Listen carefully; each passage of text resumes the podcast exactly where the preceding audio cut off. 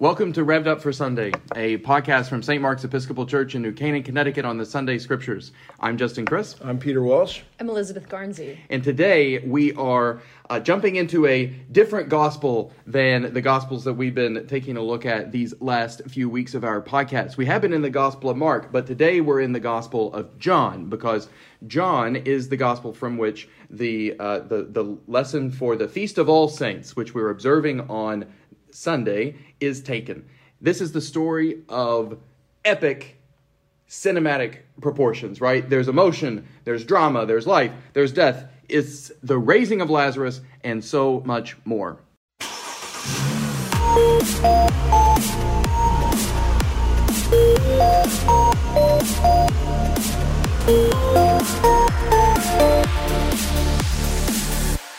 Let's hear it. A reading from the Gospel of John, the 11th chapter. When Mary came where Jesus was and saw him, she knelt at his feet and said to him, Lord, if you had been here, my brother would not have died. When Jesus saw her weeping, and the Jews who came with her also weeping, he was greatly disturbed in spirit and deeply moved. He said, Where have you laid him? They said to him, Lord, come and see. Jesus began to weep. So the Jews said, See how he loved him. But some of them said, Could not he who opened the eyes of the blind man have kept this man from dying? Then Jesus, again greatly disturbed, came to the tomb. It was a cave, and a stone was lying against it. Jesus said, Take away the stone. Martha, the sister of the dead man, said to him, Lord, already there is a stench because he has been dead four days. Jesus said to her, Did I not tell you that if you believed, you would see the glory of God? So they took away the stone, and Jesus looked upward and said, Father, I thank you for having heard me. I knew that you always hear me, but I have said this for the sake of the crowd standing here, so that they may believe that you sent me. When he had said this, he cried with a loud voice, Lazarus, come out. The dead man came out, his hands and feet bound with strips of cloth, and his face wrapped in a cloth. Jesus said to them, Unbind him and let him go. So, the first part of this scene is one of really, I think, incredible intimacy, where Jesus is uh, Jesus is arriving in the home of this family who he knows, his family which he loves, and he learns that his friend Lazarus has died. I mean, what do you all what do you all make of the arrival of Jesus on the scene here? His exchange with Mary, the famous line, uh, Jesus began to weep, which I have to say is a um, it's a translation uh, travesty to my mind. And the King mm-hmm. James, is Jesus wept, which has a kind of brevity. It's the shortest mm-hmm. the shortest verse in the King James version of the Bible. Um, you know, and here it is: Jesus began to weep. Just to, not every translation is an improvement poetically, mm-hmm. uh, but anyway, what do you guys make of the arrival scene? I happen to bring the King James version. Oh, because you're right, Jesus wept. And then there's this other great travesty of translation where it says, Martha, the sister of them that was dead, saith unto him, Lord, by this time he stinketh. I, I love the stinketh line. That's kind of The stinketh line. We lost the stinketh. That's a great line. yeah. He hath been dead for four days. So I th- what I make of it that Jesus moves in his own time, and mm. throughout the gospel, he's throughout John in particular, he's sort of wafting along the uh, foot off the ground everywhere he goes, and he he knows what's coming, he knows how it's going to be solved. He's just this you know very evolved Christ figure that um, you know really unbound by other people's urgency, mm-hmm. and uh, as he is in the others, but here it's a sort of all knowing, all calm you know, presence. Mm-hmm. So. Yeah, I mean, I think that the, the, the, I mean, this is one of my favorite pieces of scriptures, and I think anybody who plunges into this would have to say this is one of their favorite pieces of scripture because, like all these these Joe these John stories, these Johannine stories, you get the you get the full gamut of the whole of Jesus. And your question about what about his arrival? So we only get a portion of his arrival. So his right. original arrival is in the passage in front of it. uh, where he arrives, and Martha goes out to meet him, and Martha's fired up the way Martha's fired up.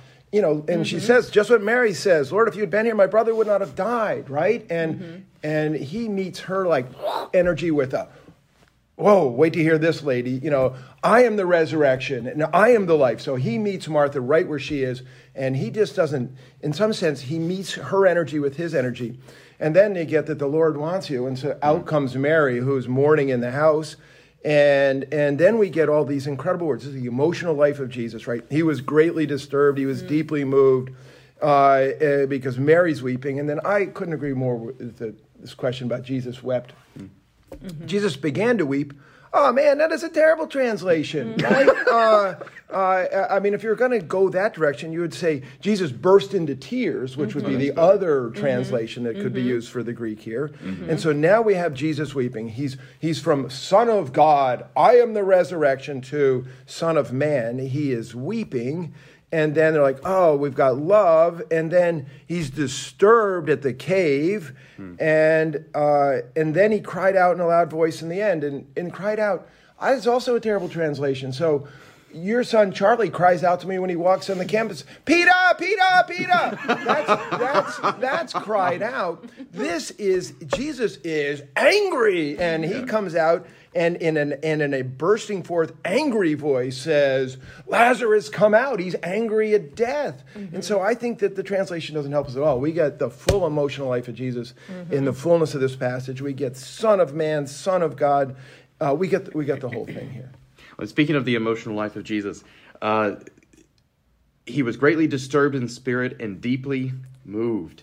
The um, uh, deeply moved there could also be translated trouble. It's a right. form of the of the mm-hmm. Greek verb. My Greek pronunciation nice. is not very good. Mm-hmm. It's a form of the verb tarasso, uh, it, which means to agitate or to trouble, mm-hmm. and it could even mean to um, to like disturb one's inward equilibrium, yeah. to disturb one's calmness of mind, or to cause inward commotion. Mm-hmm. So, like Jesus here is not deeply moved, as in like we we say to one another, "Oh wow, I was really moved by that, you know, by, by that like sophisticated French film or something right, like I, that." I, this is like mm-hmm. Jesus sees an old enemy, like the kid who bullied him as a when he was a kid, and he's like agitated inside yeah. of himself. Yeah, yeah. When he nice. comes on the scene nice. and realizes that death has been at work in the life of this family that right. he loves, he's mm-hmm. like torn apart inside. Right. It's really like for a gospel which is in which Jesus is the full Christ, as you put mm-hmm. it, in which mm-hmm. Jesus is in some ways otherworldly, the most otherworldly Christ that we get depicted uh, in the four Gospels. Here you have Jesus in the fullness of his humanity, really, just as torn apart with grief, fear, I think, uh, agitation, anger, inward commotion as we are. Uh, mm-hmm. Uh, it's really, I mean, it's it's quite striking, and it's mm-hmm. prompted, I think, by the fact that death has been at work in this particular family that he loves. Yeah. Oh, that's good. Yeah. It's it's a mystery, all this emotion coming out. And, yeah. and my, my feelings about this passage are evolving in real time. Um, because I was going to arrive here and say, this is my least favorite passage in Scripture. Oh, oh what? Are Showdown. I mean, how did you get hired here? I, I, know. I know. Didn't you read my resume? Yeah, yeah. I mean, I said, I'm, I'm Lazarus, Lazarus, least favorite yeah, yeah, passage. No, no. And now, you know, I do find that um, the it as you talk about Jesus's emotions, I'm feeling like he, um, th- well, we have to back up quite a bit for me to make my real point. But um, I, so I'll summarize by saying I, I don't think this is a literal historical event. I'll just lay my cards on the table. I think Lazarus is a symbolic character that John has created to um, double down on his signs. It's the book of signs. You know, John is called the gospel of, of signs. And, and every sign in John, there's no question that Jesus is an absolute extreme healer. Like this is the X Games for Jesus. And, you know, he doesn't turn a cup of water into wine, he turns lots of water into 150 gallons of wine, you know, and they don't, it's the end of the night. Like they don't need that much wine, but he's just going to be like, let's go big or go home, you know? Mm. And then he heals a man blind, a blind man, not who was injured and blinded, but born blind. You know, I mean, you can't undo that situation. And and then um, you know his lame people are lame for 38 years. You know, there's all this kind of like that. And then here's Lazarus dead for four days. You know, in the other gospels, he raises Jairus' daughter, he raises the widow's um, son, or I can't remember who it is. But, you know, those people, they're being carried to the grave. Maybe there's a misdiagnosis, they're not quite dead, or, you know, there's always like a shadow of a doubt that the person isn't dead like Lazarus. I mean, he stinketh, you know, it's, Yeah. he's dead. and, and so I feel like Jesus, he's he's, and there's another. Well, I won't say it all all at once, but I, I feel like he's you. He, John, the Gospeler, is trying to um, convey to the early church that Lazarus, you know, we and we are can undergo to the end death, the deepest depths, and be raised up out of that, you know, in in our life now, and that um, and Jesus can plunge down to those depths with us, like that. Getting back to your sense of the emotion of Jesus, he doesn't just stay up there waiting for us to come out of our hard, our hardships and give us life on the other side. Like he's like plunging right down in with all the anguish and hardship and heartache and you know I, i've never really seen that till two minutes ago really you know just that he you know that he he's so involved with their suffering and weeps and uh you know i think that's a i really appreciate these these things you're bringing out of it because I, I just you know john's jesus to me is sort of untouchable in a way or has been but i really like that so thanks for listening Yeah, no, really, uh, really, uh, of course. I mean, re- actually, really interesting. I do believe that Jesus raised Lazarus from the dead. So I'm in a different place on this than you are, and I. Um, and I don't know if you want to uh, want me to pause and you comment on, on that too. it. No, because Please. Uh, Elizabeth has put on a really some interesting ways to, to look at this. Also, that the the issues around uh, what's happening here. Uh, I mean, I think ultimately there's there's two things. One is that when Jesus raises Lazarus from the dead, it causes him to be killed. So immediately, that's the response from the religious authorities. So, uh, and we would say uh, in our tradition, doctrinal, doctrinal tradition, Jesus died for us, right? That whole concept. And here, that if we were going to say that the, the, the, the Jesus of John's gospel, who's sort of like a, a heavenly Jesus walking on earth, is kind of what you're describing, knows what's coming. And so he gives his life to save Lazarus because this causes him to die uh, is one one element, and another uh, for me that the, the the the best line in the whole thing is not uh, Jesus come out or Jesus stinketh is a pretty good line I must say, uh, uh, uh, uh, but it's really it's unbind him and let him go. Yeah. That the whole purpose of Jesus, the whole teaching of the way of love, the whole Jesus thing is to unbind our souls and let us go. And so for me, this is the I, I mean, this is this is a major line for me in my own spiritual journey when I was particularly twisted. And Jay Sidebotham, friend of all of ours, was listening to my life confession and said, "Well, maybe uh, because we got talking about this passage, he said maybe you know during your sabbatical, uh, the the Spirit will work in your life as it as Jesus worked." Uh, with Lazarus and unbind him and let him go. I felt an unbinding of my soul. So I think that the, the purpose of the whole thing is to unbind us from all the things that are deathly in our lives, all the things that kill us, all the things that defeat us in our human condition. That Jesus has come to set that set that free. the freedom here that's given to Lazarus is really pretty incredible, and it's a freedom that I I think is um, it's a freedom that crosses the line of death. So it's a freedom hmm. which is, from my perspective, it, it, it you know the life of this, the life of the resurrection, the life of Christ erupts into our world now, and it keeps the world going through death. So this freedom hmm. from death is all encompassing. It includes freedom from anxiety, fear, sin, evil, etc. I mean, there are other times when Jesus is disturbed in you know this uh, this form of the verb uh, tarasso uh, in John's gospel. And it's when he's um when he tells the um, the disciples in John twelve that he's going to die. He foretells his death, Right. and then in John thirteen he tells the disciples that one of them has betrayed him. So you know the what the enemy that Jesus is confronting here, and that's kind of what I what I say. I see Jesus coming on the scene, being disturbed in his spirit because he sees an enemy who he's like well acquainted with. Yeah. Uh, the enemy is much larger than just the physical process of dying, right? It includes that, I think. Um, and I, I, I, I do, um, you know, don't know for sure, but I, I lean to the side of I think this probably actually happened historically. Um, I don't see a clear reason why it could not have happened if God is who I believe God is and Jesus was who I believe Jesus is. But uh, the the death that's at work here is not just our physical dying; it's everything that's wrapped up in death. Um, Yeah. I one of the early church fathers named um, Maximus the Confessor made a really big deal out of the fact that is a great name. Uh, Maximus made a great deal of the fact that Jesus has a natural human fear of dying. So that when Jesus is in the Garden of Wow. Gethsemane in, in the other Gospels, and he, he begins to do things like sweat tears of blood, and he's asking the Father to take the cup from him and that kind of thing. Father, don't make me do this. He's feeling the natural fear of dying. And he feels the natural fear of dying as a human being, in part, to set all human beings free from the natural fear of dying. Hmm. And if you're not afraid to die, you can actually have the courage to live, I think.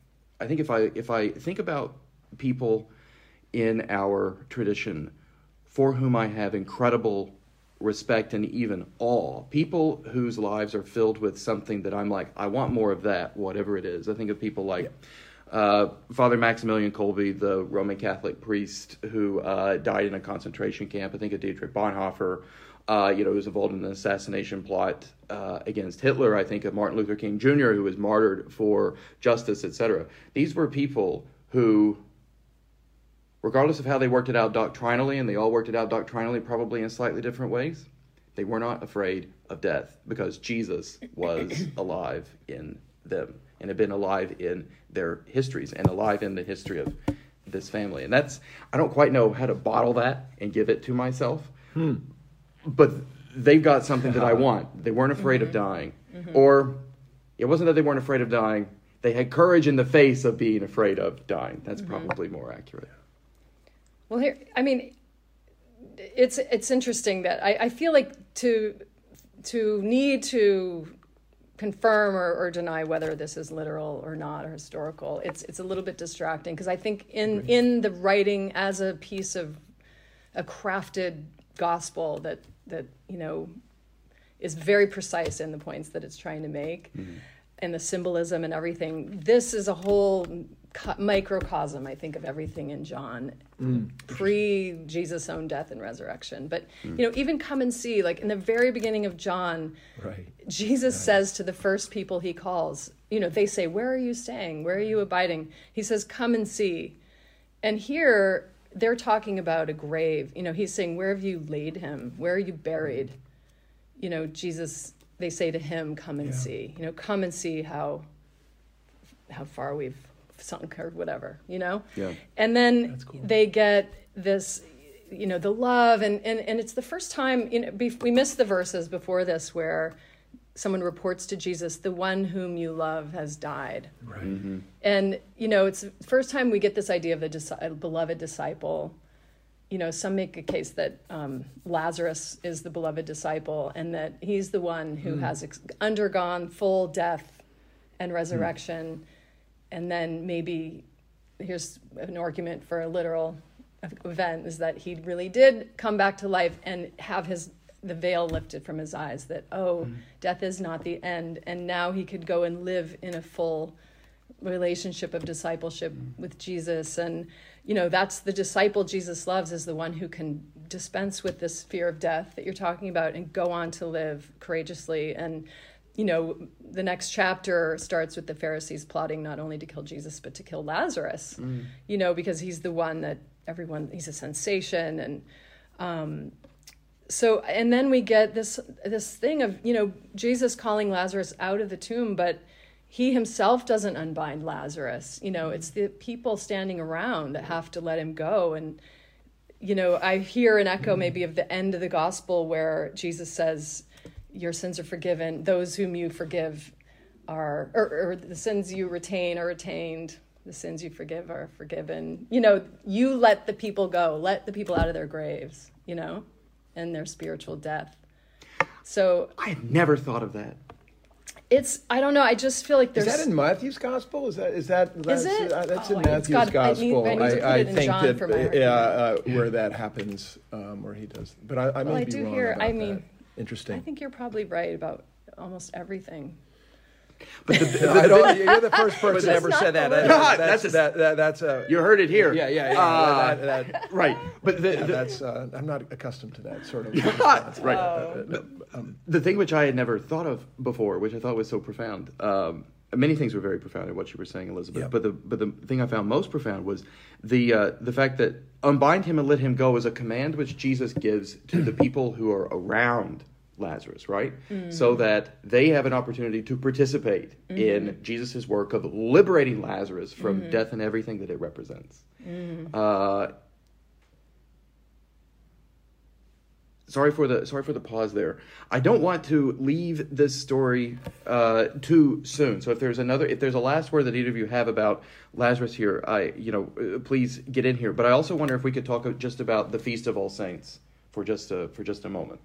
Um, but anything else about Yeah, the, the, just finishing up here, Yeah. incredibly interesting things that you've brought to this, and both of you have brought to this this passage, and, and we hope that all this is being brought to. Uh, just uh, just to finish, uh, oh, I, uh, some trips that I've made to the Holy Land to see how the tomb works, and and the whole question of the stone is rolled in front of it, and how e- even in Jesus, you know, who will roll back the stone in the resurrection scenes here, that the stone is is is, is uh, a large circular stone that they literally uh, someone strong enough can literally roll and that the, the hole into the cave is a small hole of, of deep darkness. And and so uh, jesus uh, calling into the light. But anyway uh, the call into the light.